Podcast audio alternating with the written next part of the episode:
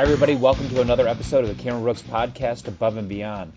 Have another great episode here where I interview uh, Chip Autry, who is a demand planner with GlaxoSmithKline, also known as GSK.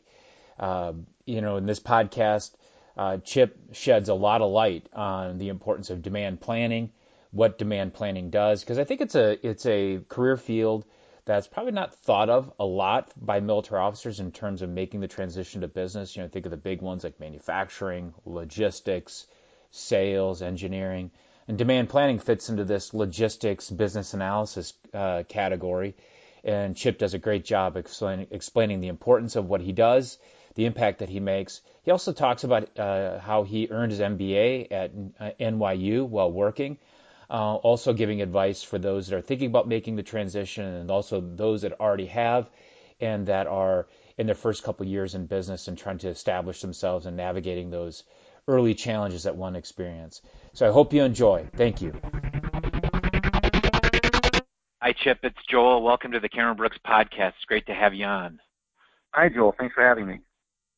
So, Chip, I thought we would just start off with, you know, tell us, tell the audience um, you know where you work right now and and the role or position that you have. So explain the company and your your your current role. Sure. So I work for GSK Consumer Healthcare. Uh, we are a part of GSK GlaxoSmithKline. Uh, most people are familiar with that company as being a pharma company, and that is by large our, our business, uh, our largest part of the business.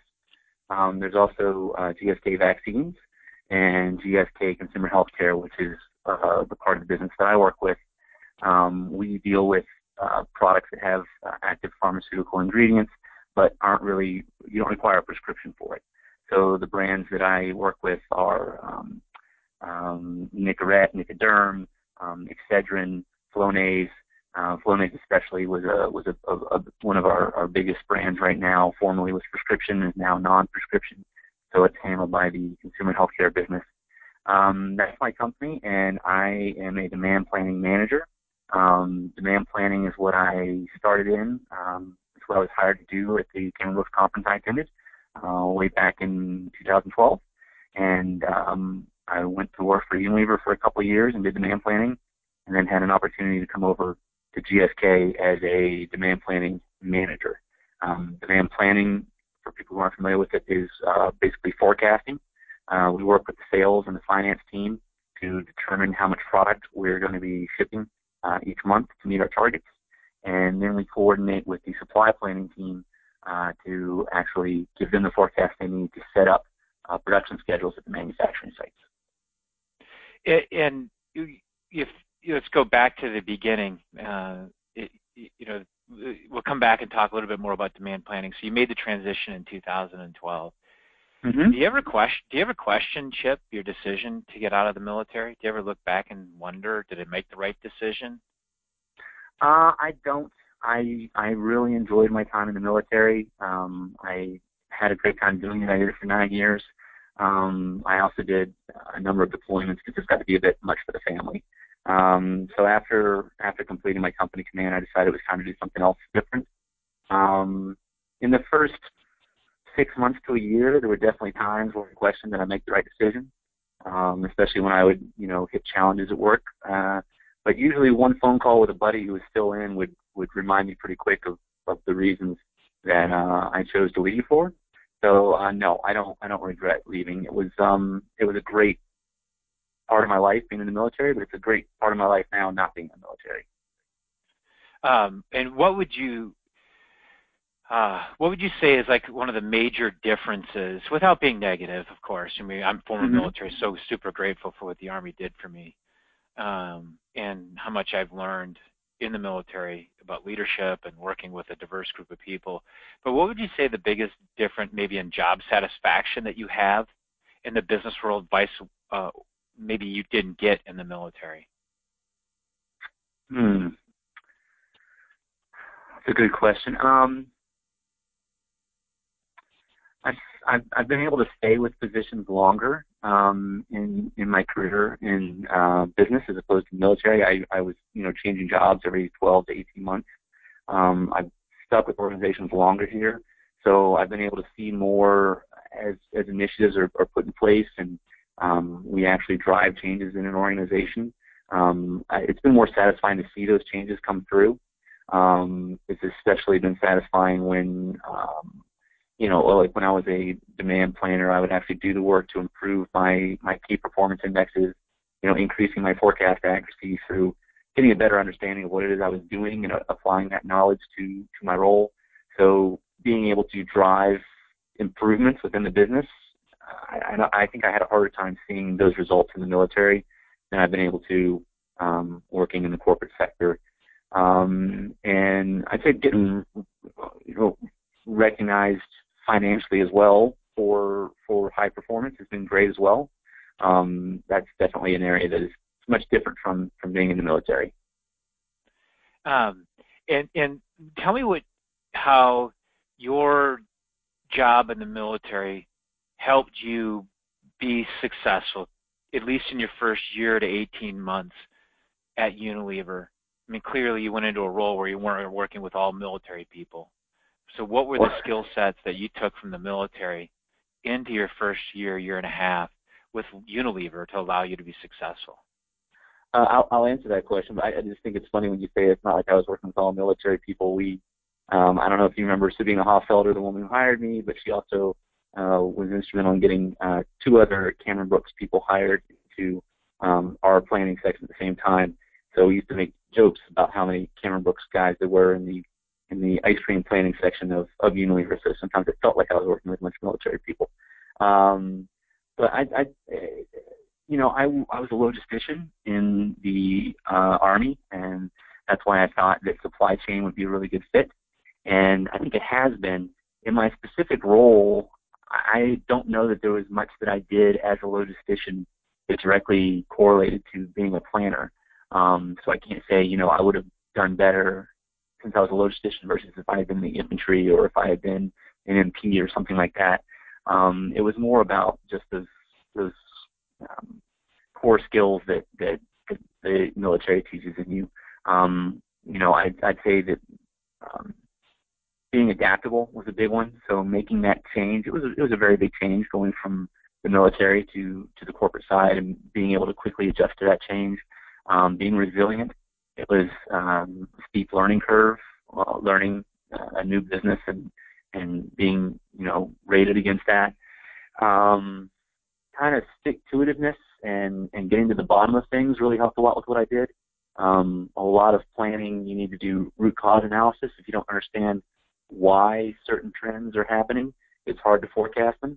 So I think that um, that was instilled in me in the military.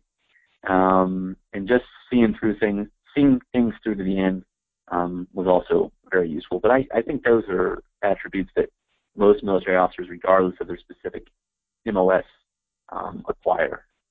Okay. Um, what things did you do in your first year, 18 months, to establish yourself? And maybe talk about some of the challenges you had that were expected or unexpected. Um, the biggest unexpected challenge that I had was adapting to um, the planning system that we had. Um, we used a system called SAP, which was uh, it's a computer system. It's an enterprise resource uh, system that we did all our planning on, which um, the supply planning team did all of their uh, planning on as well. And it was my responsibility to keep the planning current within the system so that it had visibility throughout the organization and it was definitely not a user-friendly system. It you know it wasn't like an Apple or a Microsoft system where it's just intuitive.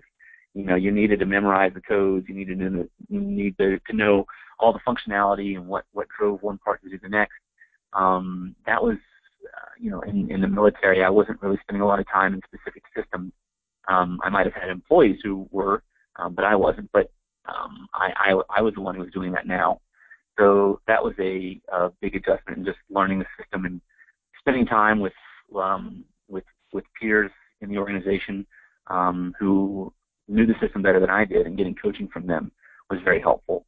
Uh, and you know, by my the end of my second year, I was actually the SAP super user for my group. So whenever anybody in my group had a problem with the system, I was the one that came and talked to. So that that that paid off dividends. Um, it was a big adjustment going from being a leader to being an individual contributor, um, which was tough for me at first. I left as a company commander. I had 160 soldiers, and suddenly I, you know, I had a cubicle and I had a, uh, you know, a, a brand portfolio that I was responsible for keeping track of. Um, but you know, it, it took me a while to get used to that. But I just kind of reoriented my my view on that and realized it was actually a good thing. It, it allowed me a chance to really learn what I was doing without the pressure of having to manage a team. And it also gave me extra time to focus on improving myself. Um, I did that through um, getting my MBA. I went to NYU Stern part time to, to earn my MBA, and that would have been a lot more challenging if I had already directly been in a people management role as opposed to the individual contributor role that I that I ended up in. Well, let's go. Let's go back to that piece, which you just in a little bit. Go back to that uh, MBA piece that you just talked about. But it, in, instead of going there right now, I want to ask you because you did work with a bunch of different military people and things like that. What do you think are some common mistakes people make during that first year to 18 months in that transition? I think some common mistakes people make. Um, people can be less sensitive to the backgrounds of the people that we're working with. I mean, we're working with a whole different group of people in, in the corporate environment than we did in the military. Um, I, I had a, a another Cameron Brooks person I worked with, um, a former military guy, who said some inappropriate things on occasion. It wasn't really that bad, but wasn't really set for that environment. Um, right. I kind of pulled him aside and said, you know, you got to realize we're not in an all male infantry unit anymore. Um, maybe some of these things you shouldn't be saying. Um, and as soon as he was conscious of what he'd done, he he was like, oh, I, I didn't even think about that. Thank you for calling that out. And it wasn't a problem. Um, I think expectations can be rough sometimes. Um, um, a lot of military guys I worked with at Unilever would be ready to move after a year in role, and um, really that's that's kind of a very short. I mean, that, that's almost a normal time period for a role in the military. It's a very short time period I found um, in a in a corporate role. Um, so I'd say expectations as to how long you need to stay in a position before you rotate to something else. Um, another mistake would maybe be um, expectations of how quickly they're going to make the jump from being an individual contributor to being a manager. I know I know I had the expectation that I would be a, a manager very quickly. Uh, other people I worked with did, um, and you got to realize that there's a lot of really really talented people in in these companies that we go to work for, and um, there's competition to make it. And you know, not that there's it's, it's impossible. It's definitely very very possible. And I saw quite a few uh, Cameron Brooks guys very quickly make the jump up to uh, manager at Unilever. Um, so maybe just expectation management, I'd say, is, is a mistake that, that, that happens as well. And what would your advice to be to people that are like a year out, or uh, I guess first advice to people who are considering the transition, because you talked about mm-hmm. that. How would you help? What would your advice be to them about thinking through this transition to get out? Uh, if they're if they're still on the fence about getting out or not getting out, or they've already decided, and how do they? Prepare? Or if they decide, yeah, either way, how would you take that? Either way, two separate groups. Yeah, so just uh, you've really got two separate groups of people, so maybe one for each of them. Sure. If you're if you're on the fence, I would say definitely talk to your peers who have already left, find out how it's going for them, and you know really evaluate why it is that you want to make this change. Um, if if if you want to make the change because um, you know you're just dissatisfied with with your your current boss in the military, maybe have some perspective and realize they're not going to be your boss forever. Um, but if you really thought about it and you're just decided the military isn't for you, it's there's definitely opportunities out there, and I would say you know give it a try. Um, speak with your family, uh, especially your your your spouse. I, I think is is very useful. Um, you know, it really needs to be a decision that the whole family makes as opposed to just one individual. Um, if you've made that decision to to leave the military and transition, um, I'd say the best piece of advice I can do is listen to uh, you and the crowd at Cameron Brooks. Honestly, I I tell people all the time, you guys steer us right. Um, but you know, same advice. Talk to people who have made the jump already. Um, see how it's going for them, what mistakes they've made, um, and what they think they've done right.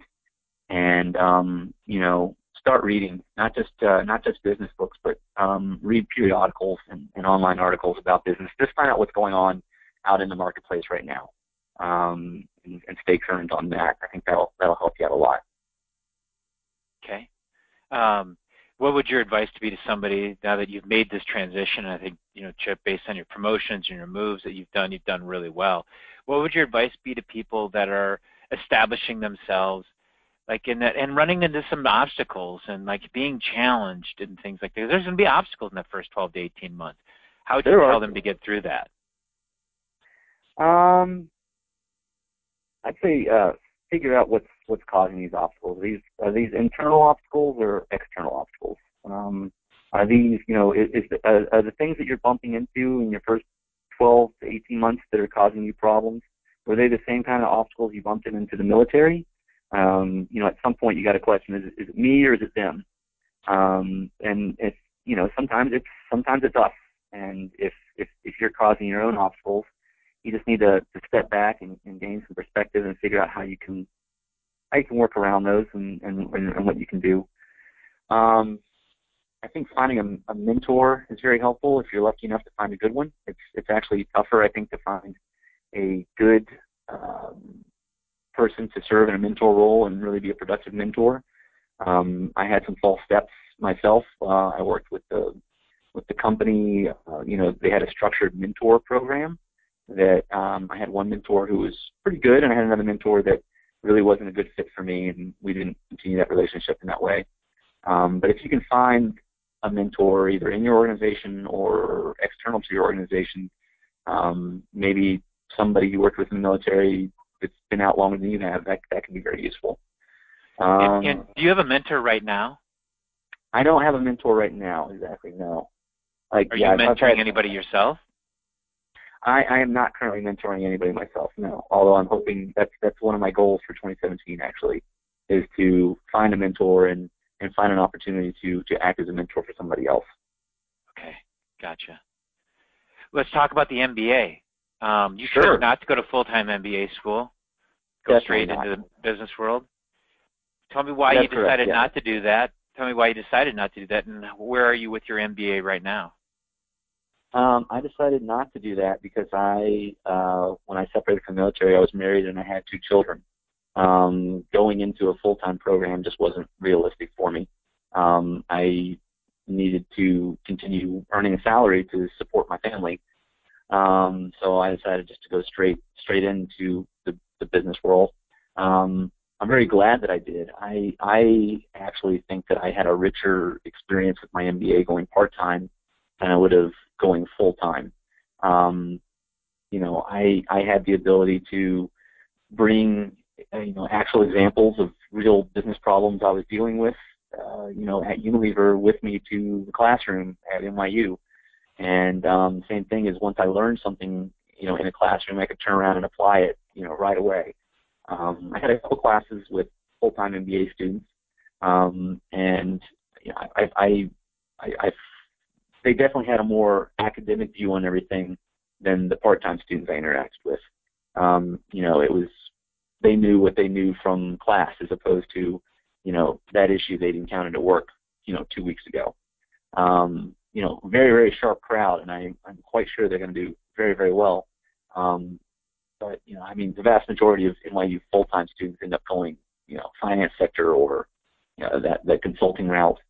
Um, um, no, I'm just, I, I, I really am glad that I, I went part-time. It was a really good fit for me um, and my family. All right. Good. And, And I, uh, oh, so where am I at? I, I Yeah. graduated in May. Um, it was a two, a three-year program. Um, three years driving into New York City two nights a week, and I'm very glad I don't have to make that commute anymore. Um, but yeah, I graduated in May. Very, very excited about that. it- you're going to graduate this May? I did, yes. Oh, great. And uh, what do you think was the biggest benefit? How are you seeing that benefit applying so far in your in your career at GSK? Uh, I think it helped shape my thought process when I think about um, um, problems that I encounter at the office or opportunities that I encounter in the office. You know, I almost when I when I first started, I almost went in with like a military mindset of like, okay, here's the problem. What's the quickest way we can tackle and fix it and move forward to the next one? Um, you know, let's just let's just get this done, uh, as opposed to thinking about it from a more uh, you know business conscious perspective, like you know what's the what's the cost, what's the benefit, what's the risk here, uh, does it actually need to be resolved right now, or can we, you know, is it a, lower priority we can put off to later? Um, how is this going to benefit the company overall? You know, this might be really advantageous, you know, for the finance group, but this decision is going to have a big impact on the supply planning group. Um, just kind of the, the way I think about business problems. Um, and it, it, it, it gave me the ability to speak the language as well. Um, you know, I didn't speak the business language when I when I came to Unilever and I started learning there.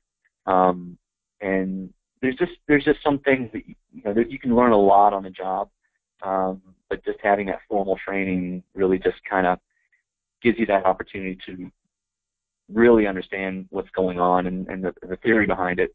Um, so I, I, think you know having the ability to speak the MBA language, I don't know businessese, I don't know what you want to call it, but that's that's been very advantageous as well do you feel like you missed out on not building a network by not going to the full-time MBA program? Because I, I often hear people say they want number the top two reasons why people want to do a full-time MBA program is they want to build their network, and two, they don't know what they want to do for a career, so they're going to go to MBA school. What would your thoughts be on that? Now that, and I know it's kind of it's going to be biased, right? Because sure. you didn't do that route, and yeah. we don't do that route. So I know I for listeners out there, listen, I understand it's biased, it's just that experience. But what would be your your retort to that?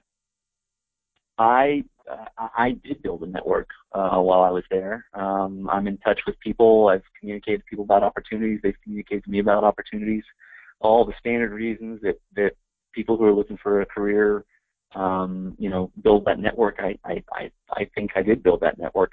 Um, and I didn't even put a lot of effort into it. I know a lot of people put a lot of effort into building that network there were all kinds of opportunities um, in my part-time program to do networking events and you know extracurricular activities, things like that.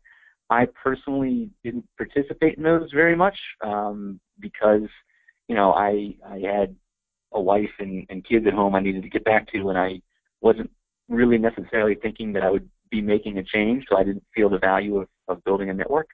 Um, but if you know, if, if building a network is one of your priorities for going to an MBA program, I would say I, I can see where that would be a problem with an online MBA. But if you're doing a part-time MBA where you're physically going into a classroom, um, the opportunity is definitely there for uh, building that network. Um, it, it depends on program by program. You know, the more time you're in a classroom and interacting with people, the more opportunities there are for building that network. And Chip, um, the other thing I'd like you to, to talk about is you, you obviously you spent a lot of time developing yourself with the MBA. How do you continue to develop yourself today, now that you're not in the MBA program? Well, um, I think I've taken a little break the last half of this year just because I just finished up the MBA, and I've really just been working to uh, find my place, you know, on the job as as a manager in a corporate setting. So I, I definitely was a was a manager. I was a company commander in the military. Um, made the jump over to being an individual contributor at Unilever, which in hindsight was was the best thing for me. Uh, I, I personally don't think I was ready to be a manager in a, in a corporate environment at that point, and I needed that time to really learn what it is I was doing and what kind of environment I was operating in, you know, to to prepare myself for that. Now that I actually find myself you know, as a as a manager in a, in a corporate environment. Um, I've really just been trying to learn the details of that. Um, GSK has a great um, first-time manager program that I, I attended. It's a two-day program.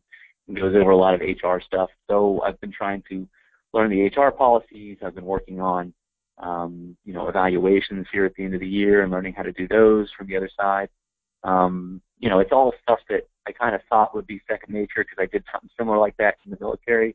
But you know, once you get into whatever job you end up in, you got to learn how the specifics work there. So this year, I've really just been focusing on learning the details of my new role as, as a manager here at GSK.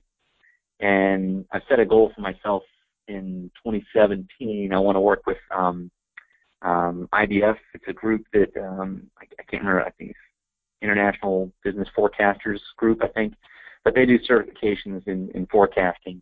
Um, it seems to be where my career has been so far, so I'm going to work with them and try to get my professional certification from them and develop my specific skills in forecasting since that's uh, what my group does now. Okay. And uh, um, what's the best book that you have read to help you develop in your in your career? Um, the one that I draw the most, um, the one that I draw the most in, insights from is is Good to Great, but I feel like that one's been talked to death over. so I don't yeah. want to, you know, get into Good to Great. Although I think that's like an essential. Like you really, that that's one everybody needs to read. Um, I thought you were going to ask me this. I I went back and and and, and looked over. So I actually at Unilever, I my last there year, my last year there, I was doing a a a book club uh, where we were we were reading books. And the last one we did was uh, First Break All the Rules, which I thought was a really great book. Um, and it kind of talked about things that um, people think managers should do things this way, but here's you know here's a different way of looking at it that's actually very effective. Um, the two big takeaways that I, that I took from that were um, focusing on improving your strengths as opposed to improving your deficiencies. Um, basically saying, look, not everybody is going to be great at everything. Um, and a lot of times the development is, you're not very good at this, so this is going to be your development area for the year. And their perspective is, find out what you're not good at and get good enough at it to, you know, be passable, but it's not an issue. And then once you're there, stop. Don't don't work on that competency anymore.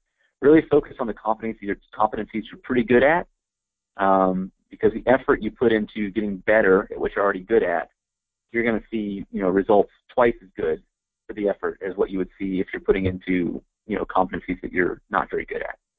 Um, so I, I try to focus on on myself and, and others and on developing others to say what are you good at, let's make you great at it, let's drive it, and and go further with that than we would with you know making you really good at what you're currently not very good at at all. Um, the other thing I liked about it is the um, treating everybody fairly but don't treat everybody the same. Um, I, I feel like that's a very common thing in the military. Is you, you know, there's a very standard rating system. There's a very standard pay system, uh, very standard rank system, and if you're, you know, at this rank, you get treated this way. Um, but uh, this book is basically saying like people are different. You need to treat them really fairly, but what you know, one management style for one of your employees may be counterproductive with another employee. You know, one employee might like getting pressured because that pressure drives them forward to excel. You put that same pressure on another one of your employees, and they might, you know, crumble under it. They're just they're just not they don't respond to it in the same way. Um, so I try to pay attention to my employees as you know individuals and what what what specifically drives them, and how can I how can I use that to you know drive their performance moving forward. That's good. What other things do you want to share with listeners about your career, lessons learned, ideas that you feel like you want to pass on, whether it's other alumni like you or officers that are considering the transition? Um, I would want to share. Um, I, just come up a couple times that you kind of, you know, I took a step back. I feel, I, you know, not financially, but in responsibility wise, I took a step back leaving the military. Um, I went from you know being a company commander to being an individual contributor, and, and that was tough uh, in a lot of ways. It, it it really bothered me sometimes the first year until I kind of wrapped my head around it and, and, and adopted a new perspective. Um, but sometimes you you have to take that step back uh, in order to get on the path that you want to be on. Um, for me, the, the military was no longer the path I wanted to be on. I I was ready to you know work in a in a corporate environment um, and I had to take a step back to get there. And you know, I I don't regret it. It, it it's it's paid off very well, and I am exactly you know where I'm at right now is exactly where I thought I would be uh, five years out, and you know I'm I'm only four and a half years out, so I'll consider that a success. Um, but just you know, keep an open mind and um, be willing to take that step back if it gets you on on the path you want to be on. That's good. That's great. I mean, and I think that you know you obviously took that step back. I guess last thing we didn't really talk about is you made a you didn't you made a career change. You made more of a company change because you kind of stayed in the same career path role, if you will. Why did mm-hmm. what kinds of things did you consider in making that change from Unilever to um, uh, to GSK? Uh, yeah, so I I I knew that I wanted to make a change this year, the jump from individual contributor to manager. I wanted that to coincide with completing my, my MBA. Um, so I started looking um, internally and externally in, in January. Um, I was really hoping to, to stay with Unilever, um, but to be honest, it was just a very competitive environment for, for advancement, and there was um, there was a lot of really smart people there doing a really a really good job and um, about about a month after I started my job hunt, which was way sooner than I thought it was going to be, I I was contacted by GSK. Um, it was kind of a unique opportunity in that there was a um, a merger between um, GSK's consumer healthcare business and Novartis, another pharmaceutical company's consumer healthcare business, and there was a relocation of headquarters from Pittsburgh to New Jersey, and um, a lot of the planning team was offered the opportunity to relocate but chose not to. They didn't want to um, pull up stakes and, and leave Pittsburgh and relocate to New Jersey. Um, so what really appealed to me about this position at, at GSK is I would, you know, come in at the level I wanted to be at. Um, I would be doing something that I already had experience in, so I would be starting over from scratch as a manager. I would actually be able to, to come from a place of knowing what I was doing and the the team needed to be filled. We we had ten positions on the team, and um, only two of them were filled. So I knew there would be a lot of hiring, and I would be able to, um, you know, build the team that I wanted, uh, which was probably what sold it to me the most. Was that opportunity to build a team from scratch and to be a part. We were implementing a new computer system. It's the same system I use at Unilever. Um, you know, it was just a really, really exciting time to come over to GSK and I just saw it as a really big opportunity to build a team and and and create something. Um, and that ultimately is why I decided to to make the jump. Um, you know, for, for this kind of unique opportunity that doesn't come along every day. That's great. Good, Chip. You've been amazing. I mean, just great, great advice. Good insight on demand planning. I think it's something that um, a lot of people don't think of as a career field. I mean, I just don't think I think every you know you kind of know the big ones: manufacturing, logistics, mm-hmm. and consulting, and finance, and sales, and engineering. But uh, I don't think people really think about oh, there's actually like developmental roles. Somebody's got to be out there forecasting these millions of products that are flowing through a supply chain. You know that are really important. So you've been really insightful and I think very helpful to our candidates and our alumni that are listening to this. So thank you. No, thank you, Joel. It's it's it's, been a lot of fun. I always enjoy speaking with you.